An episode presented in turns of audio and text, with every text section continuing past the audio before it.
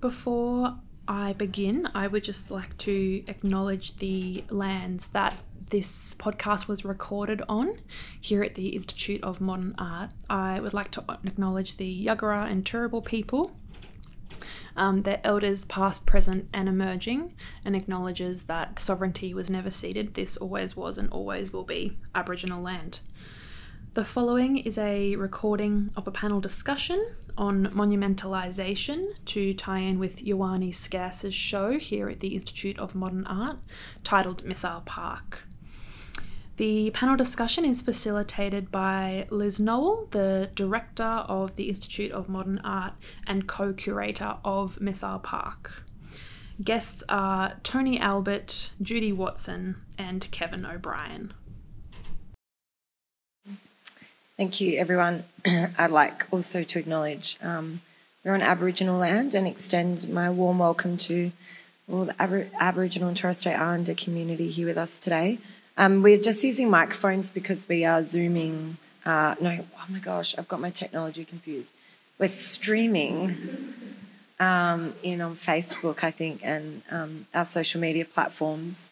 So um, we need the sound to be picked up. Um, so I'm a little bit of a last minute um, uh, inclusion. Um, so we thought we might keep more today as a little bit of a, an open discussion and a bit of a roundtable rather than me kind of interviewing everyone. But we're here today to talk about First Nations representation in the public realm and First Nations public art and a little bit of background um, to context as to the um, the reason for this pub, this uh, public program and this discussion is because behind us is, um, as Talara said, the new commission Missile Park um, by Yhonnie Scarce and the title for the current exhibition on at the IMA. Um, and this exhibition in this particular commission was. Um, our work was co-commissioned with the Australian Centre of Contemporary Art um, and curated by myself, Lisa Welp, and Max Delany.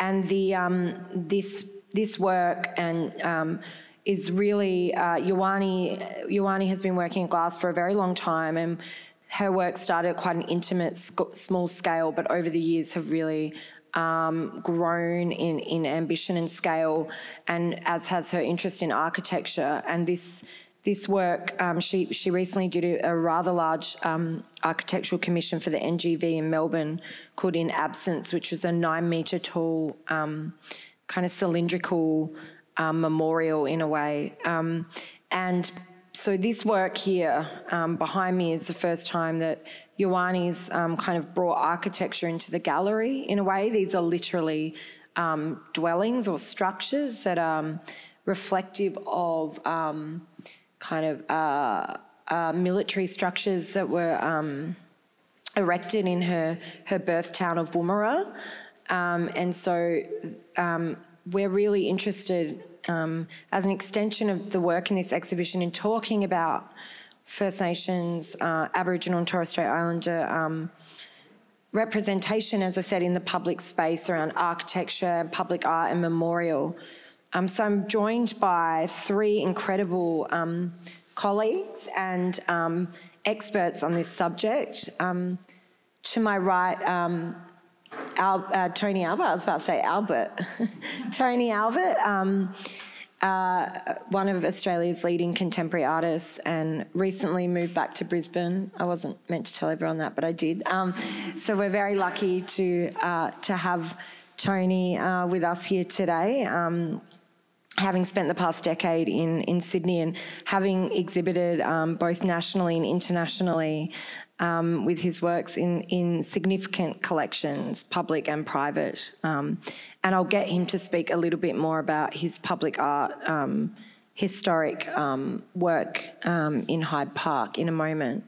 To my left, we're joined by Judy Watson, also one of our very great, greatest artists. Um, who we've had the privilege of working with at the IMA over a number of years. And Judy is an incredibly accomplished artist in the in the gallery space, has represented Australia in in um, international um, contexts all over the world, against state and institutional collections, but also in terms of public art, um, has an made an incredible contribution, I think, to um, to uh, to art and culture in the public space. Oh, my microphone just made a. Did it go louder? Oh, sorry, that just. Um, and also, we're joined by um, Kevin O'Brien, um, an architect, an incredible architect, and adjunct professor professor at the Sydney School of Architecture at the University of Sydney. And Kevin has um, also had a long relationship with the IMA, I believe. Um, you were on the board at one point, uh, being a contributor to many um, public uh, many public programs and uh, contributed to our recent um, catalogue uh, on fire, climate, climate and crisis, um, and has a lot of really interesting things I, I think to say about um, First Nations um, uh, or approach and knowledge in application of kind of architecture and public um, public buildings and uh, art. So please um, join me in welcoming our three speakers. I didn't do a I didn't do a formal bio um, read because it always feels so um, reading off a piece of paper, um, a bit formal. So, um, I guess how I thought I'd open and to introduce all of the speakers maybe is um, you're welcome to speak about your practice in your own words, but also specifically to perhaps pick one project in the public realm that you've worked on um, and maybe talk to us about how you what, what that project was and um, how you approached um, yeah, how you approached um, the work and the significance of that work for you. Um, I might start with you, Tony, and hand you the mic. Okay. Yeah.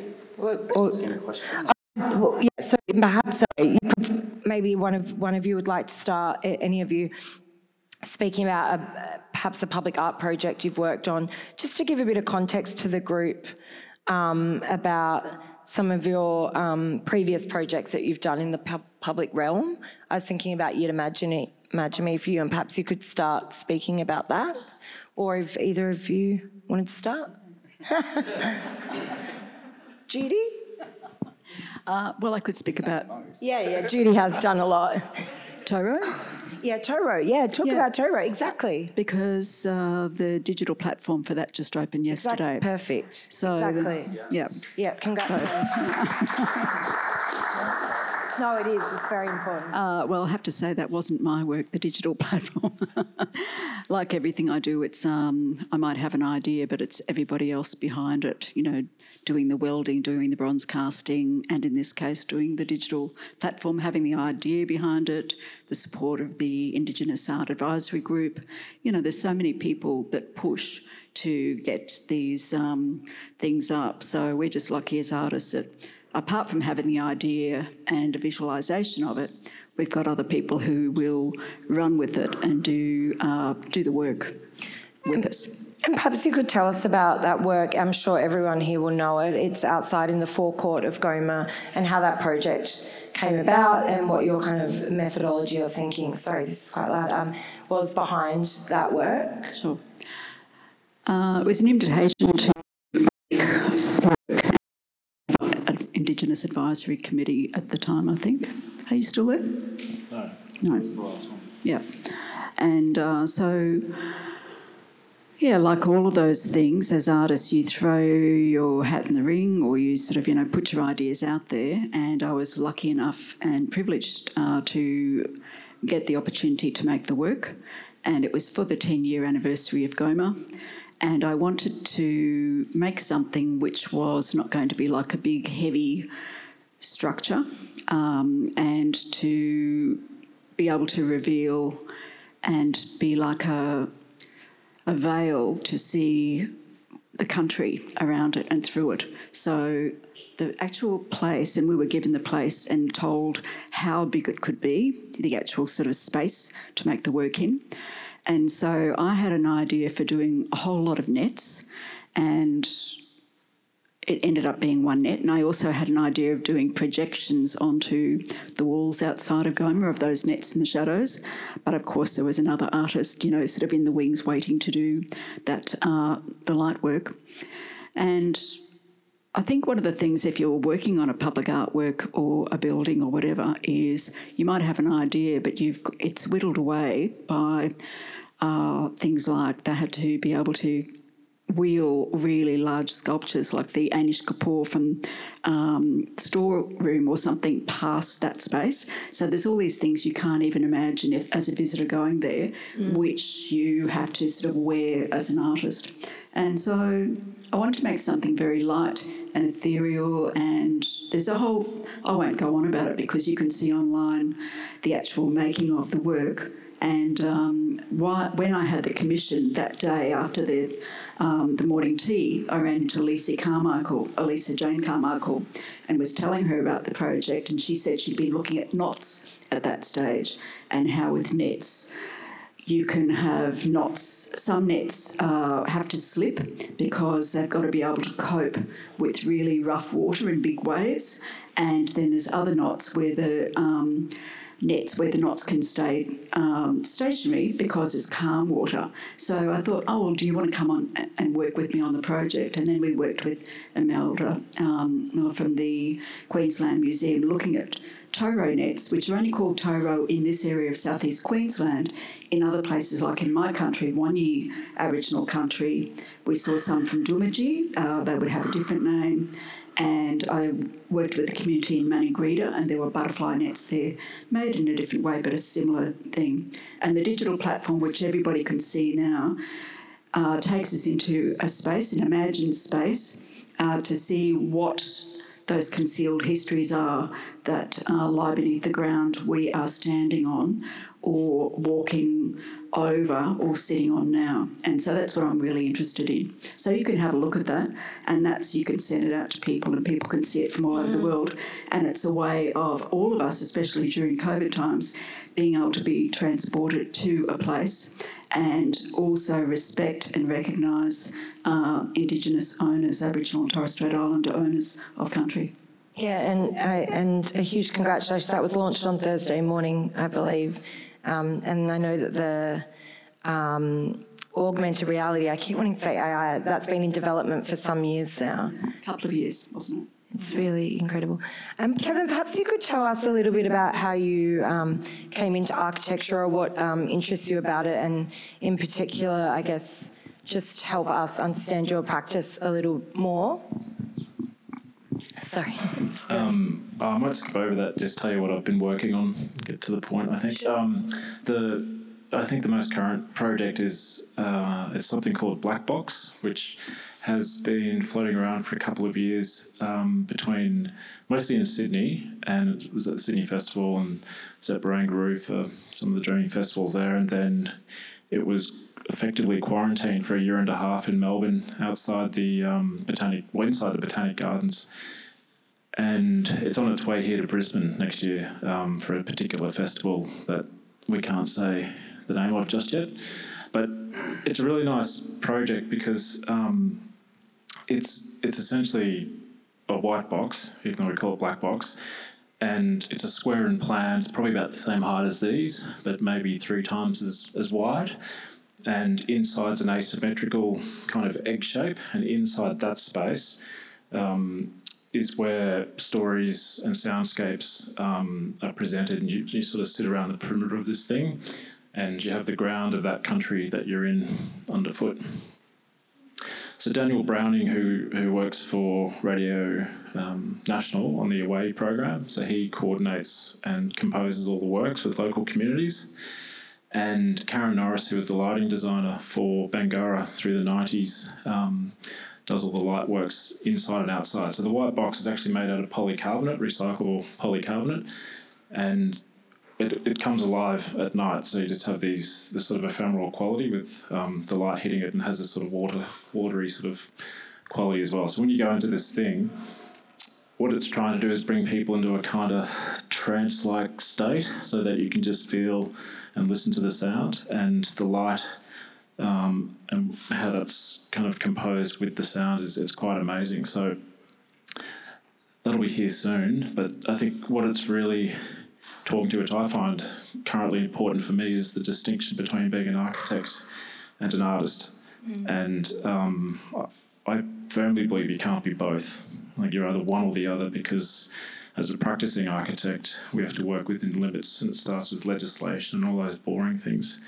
And the artists I'm into sort of start at the limits and smash through them and, and set the new ones and go beyond it. So um, it's a slightly comical discussion with my fellow architects who sort of claim to be artists, but I have a I have such a massive um, respect for genuine artists who have put everything into their art, and um, I have less respect for architects who claim to sort of take some of that away from them. So I think the role of the architects is to get out of the way of the artists. That's my thing at the moment. Good. Did you? I was going to um, pass it over to Tony. Perhaps you could speak about um, a significant public art project you did in Sydney's Hyde Park um, five, six years ago now. Perhaps you'd like to start talking about that. Hello. Um, thank you, everyone. Um, so I think it was 2015, um, off the top of my head, but yeah, I was I was fortunate to do uh, a memorial to honour Aboriginal and Torres Strait Islander servicemen and women um, in Sydney's Hyde Park. That was similar through a uh, a call out kind of um, response where four artists were picked to further, um, which is which is quite a common kind of or working methodology within um, these kind of works, um, and uh, my work was chosen. So, uh, I, you know, I.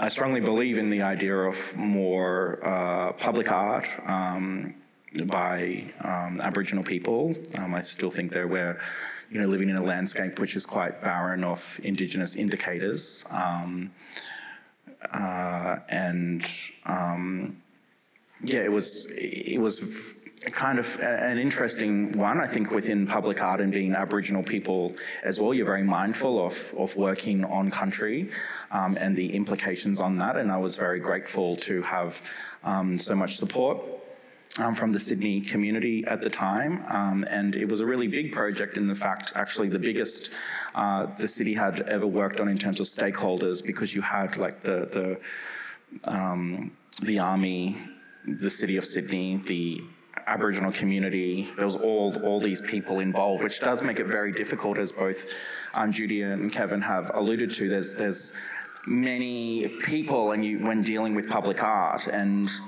you know, feedback might come from someone who's never met you or seen the project, but they'd rather it orange than green or something because that's what they think. So there's a lot of a lot of issues involved in that. But um, I was compelled or drawn to it. I was working um, a lot with my own family history at the time, and a family that had over 80 years combined military service um, amongst uh, my immediate family in the Army, Air Force, and Navy. And um, my grandfather was also a prisoner of war in Germany and had fought in World War II.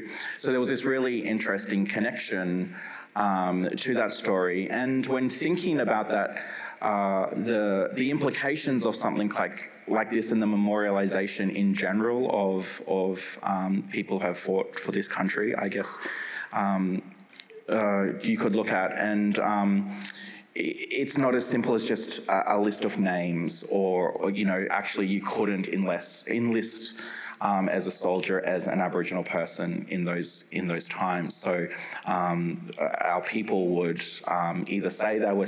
It was it was a uh, a double edged sword in a way. You would not identify as Aboriginal, but the need for for uh, people to enlist meant that the army was kind of turning a blind eye to people who were clearly um, Aboriginal um, as well. But you, you, you couldn't do that. And then through my um, research, um, it was very hard. Um, even with uh, documentation, you would have Colonel so and so or Sergeant so and so, and an unidentified black man. Like in all, no one was ever, no, no people of color were ever, uh, details were ever taken in any kind of documentation. So we're looking at something a lot, a lot broader in the terms of, of um, maybe the idea of what a memorial could be. And I wanted to take uh, a story that was personal, I guess you could say, but emblematic of very heroic stories which represented um, what um, men and women had gone through within war. And another, and in, the idea of memorialization as well, it was interesting that, um, you know, one of the things I was up against was, um, you know, we still hadn't acknowledged first wars in this country as well. And a lot of people are like, well, why are you doing this? And, you know, we haven't even done that. And it's like, we actually have to take our opportunities when they come. Like, you know, this, this was the moment that that was going to happen and that it should happen. So, um, uh, that's you know another reason I kind of decided to do that. But the the whole uh, engagement and involvement within um, public art and memorialization and working with community is a very difficult one, but also very very rewarding. Mm. You you mentioned the um, feeling compelled to make that work, and I guess. Um, all of you have been compelled to make work in the public space.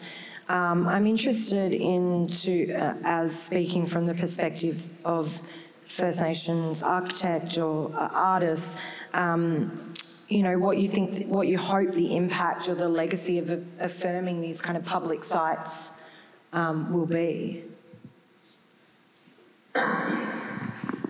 Um, I was at the British Museum along with um, a few other artists and performers I can't remember when it was, maybe 2015 or something like that. And I remember hearing uh, a curator, black curator, uh, talking about how in Uganda they did like a memorial uh, recognition of trauma and wars that had occurred over there. And they created a dancing ground, and the dancing ground was uh, like a path and then with an angle on it that was, I think it was made out of, you know, concrete like a path. And they would come, and the women especially would come and dance on it. And they would invite people who had been participated in the war as perpetrators, as well as others, to dance uh, that trauma into the ground. And they did that every year. And that led me into wanting to make something. Uh, as part of our own memorial in terms of frontier wars. And that's when I sort of went on the trajectory or journey of um, looking at the names of places and uh, made the, the video work, which is actually showing at the moment at Griffith Art University Art Museum, but was first shown here uh, in the green room, the green screen, and then from there uh, worked with a whole lot of people on a map showing, you know, sort of what I call the discredits, the rolling discredits of places of mass- massacres occurred in Australia. So that was one thing that I sort of felt compa- compelled to do, thinking about after hearing somebody else speak about what they do in their country and what we should be doing in ours. Um, I th- what ultimately what I think uh, the need is for these kinds of projects um, and events and settings is that they open our eyes to what we belong to, and I think that's that's the ultimate goal. So, mm. as you know, um, I guess ter- terra nullius is about what you own, um, and in terms of how it's boiled right down to, you know, where you put your toilet in a house and what kind of taps you have and all that sort of stuff. Mm. But you don't belong to it; you just own it. And um, the, the, reminder of um, uh, these events in terms of uh, the long history, but also revealing uh, through my um, I guess, format as an architect, the, the, settings or the spaces or the ephemeral moments that actually connect you to a place and make you um, love it as opposed to just owning it means that you it, it, adjusts your behaviour. You start to take care of it, and it becomes something that you're part of. You sort of get into this idea of oneness with it. That's, that's what I think the architecture is about, and in that, that's where I think art has a role to play. So I'm not, I'm not when I say I'm a, um, massive respect of artists. It's not that I make buildings as little tubs that you to go and stick the art in. I think that's actually the wrong way to do it. So I think they all come together to do something about revealing this part of our um, culture. I think that's a really um, powerful uh, reflection and, and something I've um, read, uh, um, having read, read things you've written and heard you speak before that you speak about, and that idea of ownership versus kind of uh, belonging, I think, is a very important. Um, yeah, a very important reminder and reflection, and, and a very different way of having a relationship to where you where you are. You know, um, Tony, from your perspective, having created the, um, you know, a really, I think historically important um, memorial in that context. You know, memorial to servicemen and women. Um, and I think that maybe the first one in Australia, perhaps, or one of the first ones very early on. Um, what for you is, you know, are you hoping is the kind of legacy and the impact of those kinds of projects, or that particular project? Sure. Uh, for me, that is um, historical truth and accuracy in the way in which we look at the past.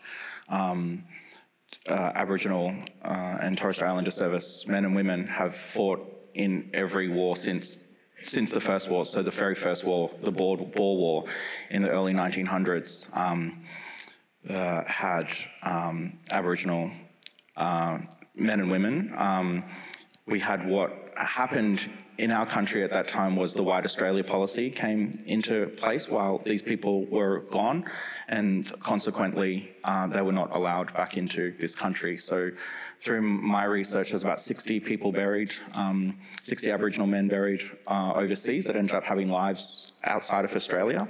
Um, so, literally went and fought for this country and weren't allowed back in. Um, then in the you know World War One and World War Two, we had servicemen and women, um, and your your fee basically for for those efforts was land. Um, on return. And not only did Aboriginal men and women not get that, they were still getting their land taken off them. They were still getting their kids taken off them. They weren't considered proper parents, let alone um, people who had just gone and, and served and fought for this country. So when I look at the way in which that Anzac spirit is united or ignited within the Australian vernacular. There is something missing from that.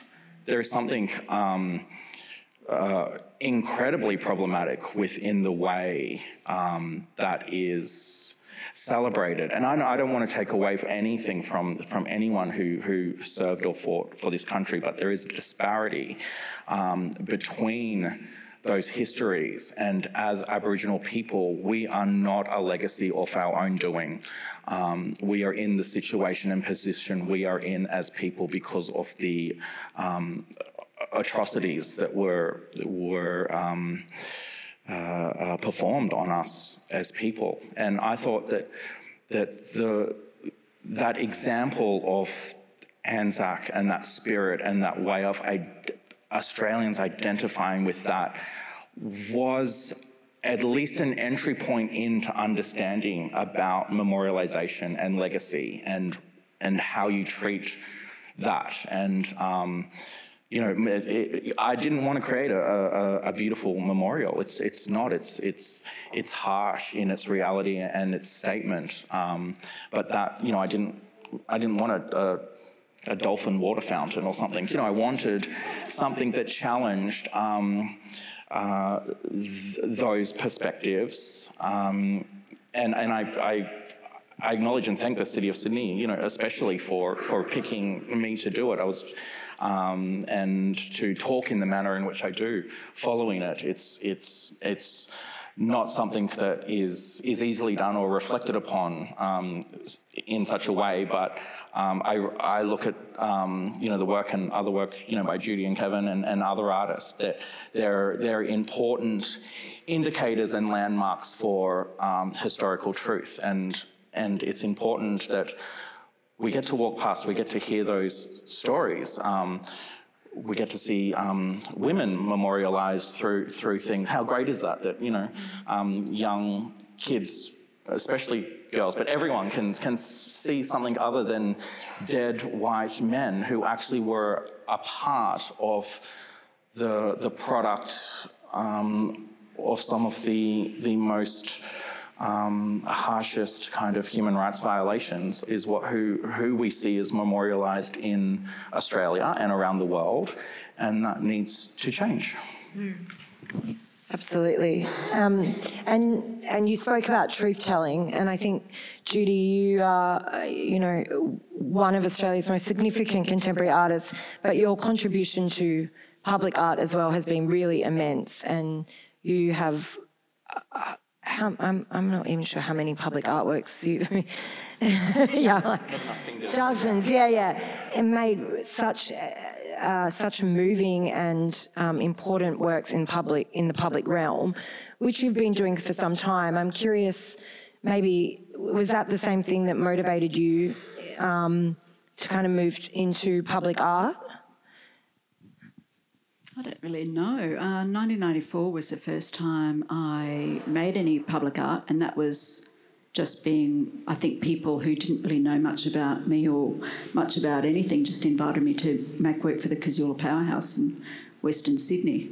And that's when I had a couple of assistant artists, and you know, like Brooke Andrew and um, Gordon Hookey. So we just made it up as we went along. I knew what I wanted to do there, but I really didn't know how to do it. And so once again, it was just working with everybody, including the concreters and the you know, the electricians and the, the architects who were fabulous and and the builders and everybody else. And I think it's just having like a a vision and then letting somebody else sort out, well, how are we going to make this? Mm. And pushing it with them. And often public art is a nightmare. Mm. And so if anybody else ever gets an opportunity that I've missed out on. I'm quite thankful and happy mm. that they've got it because it's a, it's a long journey to be on. And I mean, for somebody like Tony, you bring the community with you, and everybody who is involved in the Yininmadyemi uh, project and other uh, things that you've been involved in, they will always remember that experience and you know, count themselves lucky that they spent time with you and on the project and then that goes into their bloodline and goes into their memories and their children's memories. So I think that's what artists can do, and uh, I think for like tow row or any of the other ones that I've worked on, it's all the people who've worked with me who take ownership of the making of the work and feel really proud about it. And so none of us walk away thinking, oh, well, you know, it wasn't enough. Hopefully, it was enough. And it's something which rises from the ground and lifts our spirits. Did you want to add anything, Kevin? No, I agree. I agree. I, yeah, I was um, actually, that kind of leads on to my next question around community consultation and perhaps ethical um, considerations around representation. Often the work you're making in the public realm might be in a community where you didn't grow up necessarily or that you're, you know, it's a huge responsibility to make very grand statements or kind of um, be, uh, yeah, memorialized. You know, a lot of these buildings or artworks often last hundreds of years. I'm interested to hear about perhaps your processes for community consultation or or even beyond that when you do you think about you know, your role and how, how you represent your community and the Aboriginal community, Torres Strait Islander community more broadly in these kind of projects, in these contexts. It's a big responsibility. All right, I'll, I'll tell you why we do it. Um, as an architect here, so I'm with a big practice called BVN, so there's 300 in our practice.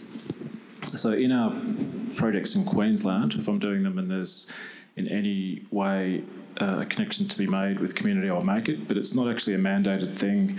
It's a nice thing to have, uh, according to Queensland government policy, and that, that's as far as they push it. The work I do in New South Wales, however, they have a policy that was brought in by the Government Architect's Office under the Department of Planning called Connecting to Country, and it has two levers, and one lever is about mandatory um, consultation and participation with Aboriginal communities where the, the project's located. And the other is um, demonstration through the architecture, um, how that work has been interpreted and um, how directly you're connecting to country. So it's two very different approaches, and most of my work, admittedly, now is in New South Wales because the, the support's there. Um, you know, the, the, people are sort of walking the talk, the government's leading it. Um, and when we're working on these big public sort of sector projects like hospitals and that sort of thing, um, you, you can work with government clients or agencies that actually have the responsibility of maintaining those relationships with communities. So it's easier for us to come in as architects and work with that or those members of that community. But there's a very clear diagram in the community that um, um, I understand, and I've formulated it as a diagram. And it's um, if you imagine like a um, you know like a target for archery. So at the centre and the most important is, is elders of that traditional owner group. And as you radiate out, it's just a matter of distance. So it's the local community, then it's the regional community around it, then it's interstate community, then it's international community. So more often than not, I'm working on projects that are definitely not my country, and I know very much that I'm in a pecking order of when I put the community hat on. I'm part of this bigger community, but I'm not part of that specific one just here. But I still have a role to play as an architect, so I'm very aware of where I sit in that pecking order and when I can speak and when I can't speak. But one of the biggest things that absolutely shits me is non Aboriginal architects hoovering up Aboriginal culture, reinterpreting it, and then representing it back for consumption. And that, that that's my current fart, which is heaps of fun. Is, is that happening? Of course it is. Yeah. Yeah, yeah. a lot. A lot. There's only 10 of us who are sort of just under 10 of us with Aboriginal um, Torres Strait Islander heritage in the country, so as architects. Sorry, Oh, no. I was just thinking. Uh, yeah, I think the most successful projects are the ones where you've got somebody doing the groundwork for you because you have to start from the ground up. And so if you've got somebody who is like that conduit uh, between the Aboriginal community and yourself as the as the artist, architect, whoever, who can actually sort of like um, feed through and bring the ideas, but also bring the community with them, um, like Hetti, you know, and that, that community. And Hetti's been working on a project with me for Bara, which is going to be this work.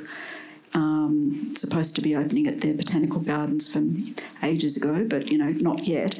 But once again, having somebody like Hetti Perkins or somebody else who's who's doing all that the ethical uh, groundwork, working with community and getting everybody on side, and then community has some sort of um, stake in it, and they're they're they're doing the work as well, and so it's all feeding out. Um, that's when it's fantastic. When you don't have that support, it can be really really difficult. It's like you're stuck there and you don't have anybody. Nobody's got your back, so you you need that.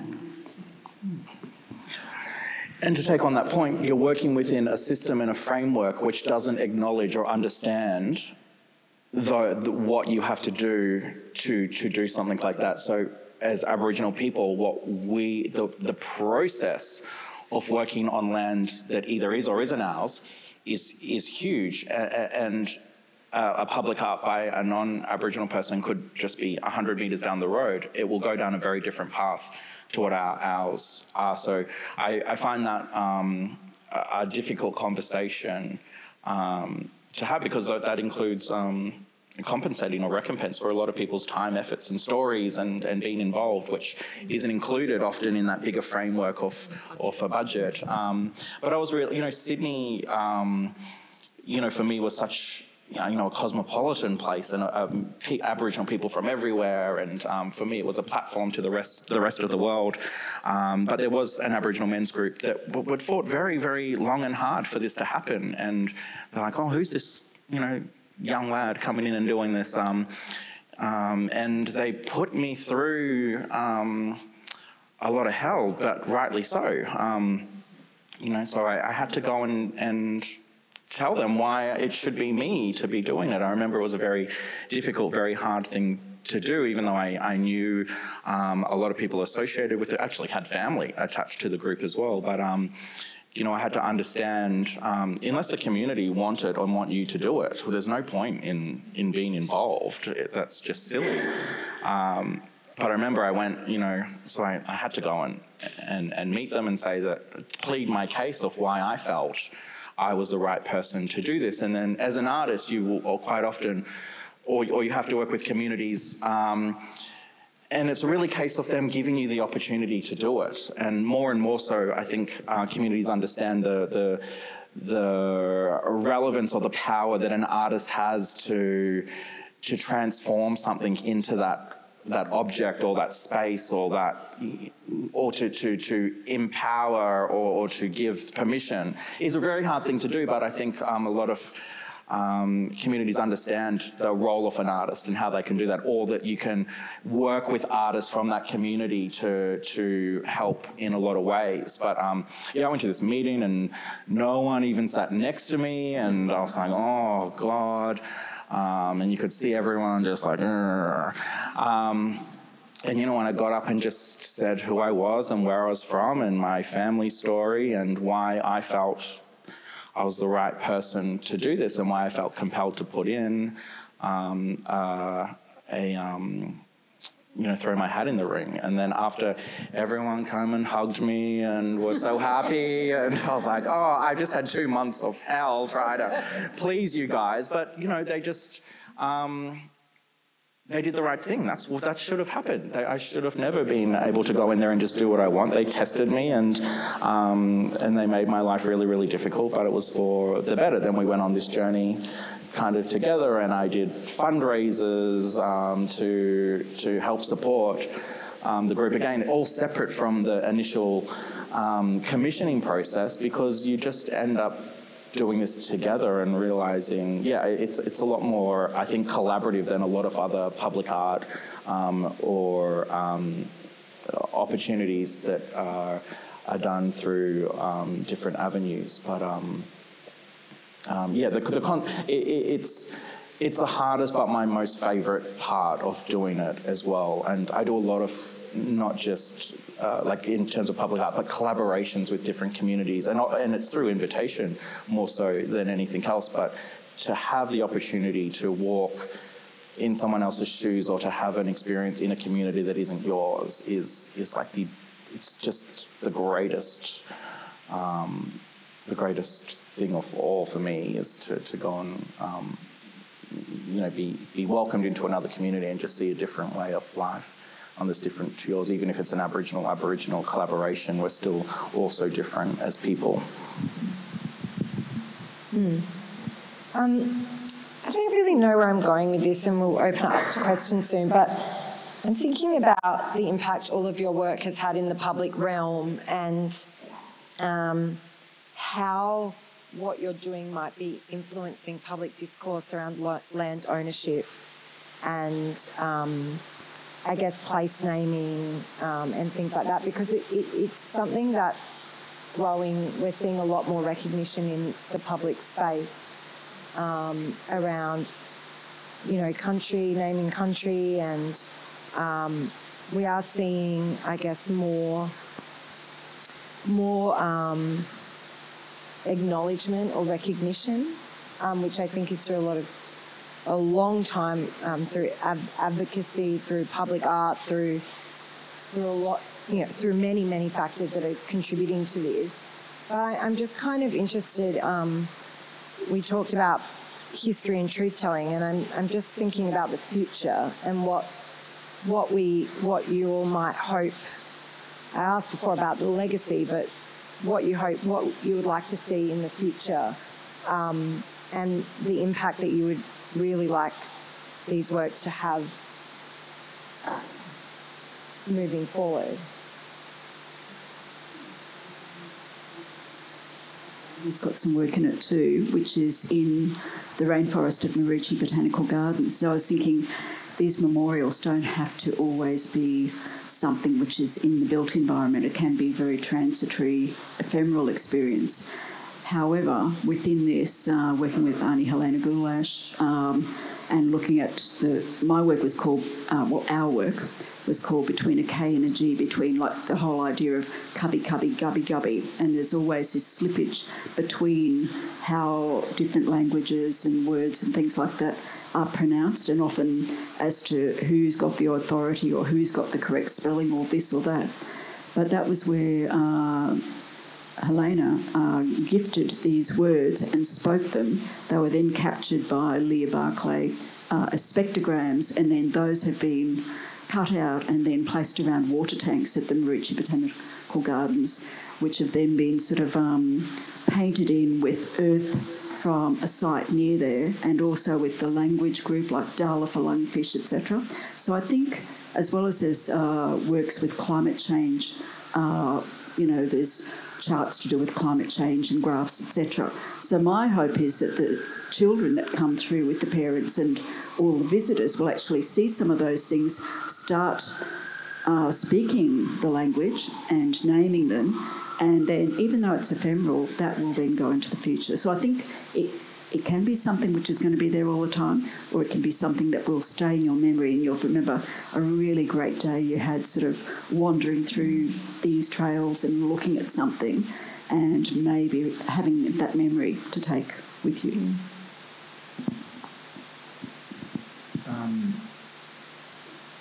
that's a good question. I think I think um, I think language is sort of the thing, right? So uh, the more we can uncover, particularly when you get into the more um, conflicted parts of Australia, which is inevitably the cities and the and whatnot. Um, trying to recover or find or research and, and get those um, those words that actually uh, held the concepts and told you something about that place is uh, I think super important. So what of well, I've always done it in my work, um, and our practice does it on a much broader scale now. Is that every time a project starts, we open a file on country and we do all this research to understand the geology, the hydrology, the flora, the fauna. And that's just an objective study because once we understand that, we can understand what the site belongs to in terms of the country it's in, and then we can understand better and have empathy with the Aboriginal history and Aboriginal occupation as it is right now.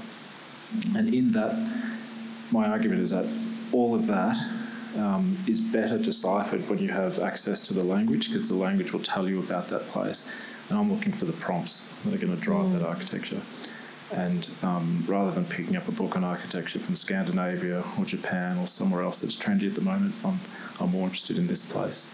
Um, and for example, that would lead me to understand why this aggregate here, which is a, a mix of river rock from up the Brisbane River, is more connected to country than a set of tiles that's come in from Italy so I'd use that instead. So.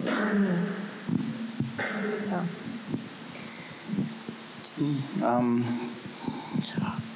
I guess for me, it's just change um, and accepting and acknowledging that change. And like a good example of that is here and now is people wishing life to go back to normal. You know, normal is what got us into this place. I don't ever want to go back to what life was um, pre-COVID, it wasn't working. And what people know and understand is that there were people living here for hundreds of thousands of years, sustaining and managing country. And in you know, we successfully managed to, to ruin that in the past 200 years through bad practices. So we have to, you know, we people I think are realizing and understanding the way forward is to actually look back at the past if we want to actually move forward in meaningful ways of understanding uh, country. You know. Mm. Thank you. Um, thank you. Um, we're running out of time, so I might um, open it up to any questions. If anyone's got any questions to ask, you have three amazingly knowledgeable and creative people at your at your um,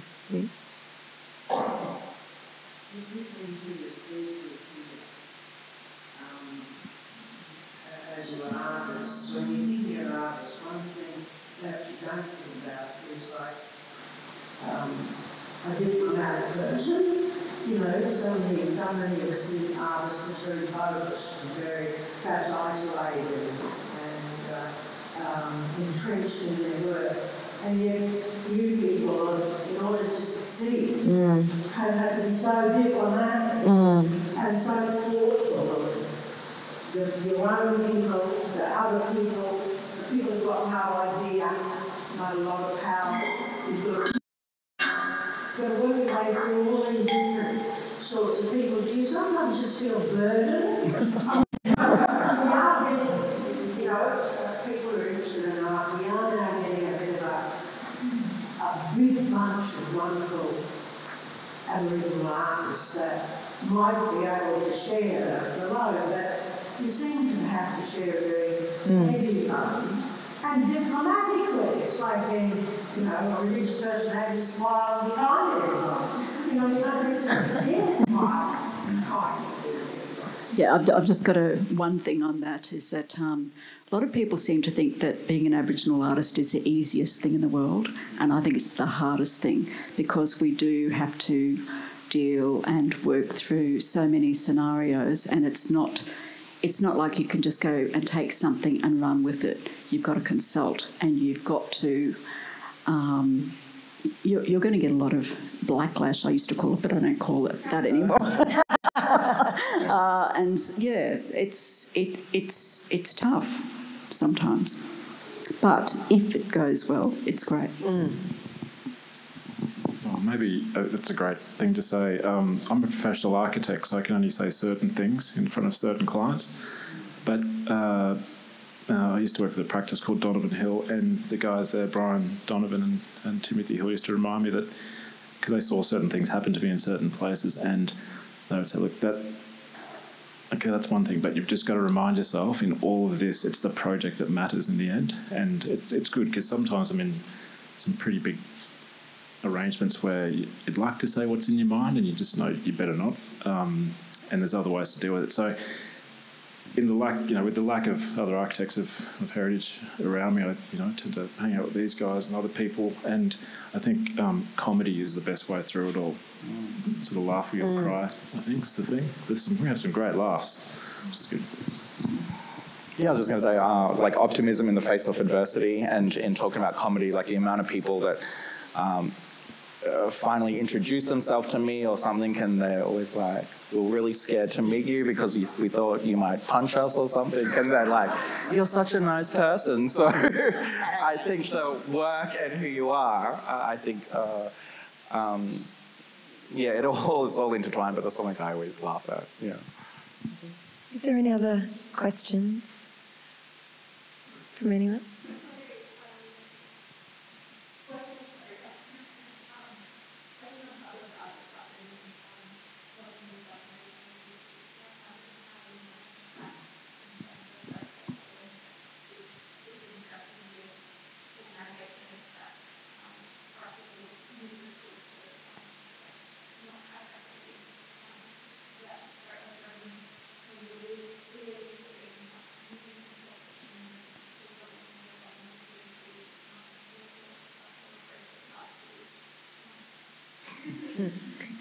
I've got one story.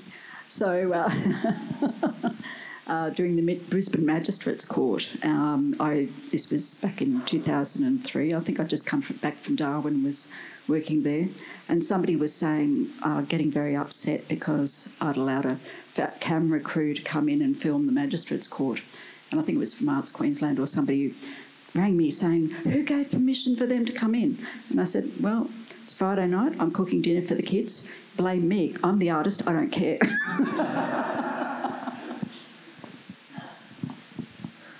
Yeah. My, my only response to that is every single time I've done a public art, I vow never to do one again. He does. I can vouch for that. it's true. As um, someone that's worked on a lot of public artworks, a lot of public art projects, um, I am yeah in awe of the three of you. Um, for your uh, resilience and um, tenacity, and also, as you said, it can be very challenging, but you all of you, the outcomes are exceptional, and that is no small feat. I've seen these public art, public architecture projects, they're very, very um, with all sorts of people because they are such complex, you know, projects. all of you are just uh, so incredibly efficient, choose incredible things under very uh, uh, stakeholder management and situations generally. Um, it's yeah, it mustn't be easy. Um, is there any other questions before we wrap up? We might take one more. No. All right. Well, um, if you would all please uh, join me in thanking Kevin O'Brien, Judy Watson, and Tony Albert. Thank you so much.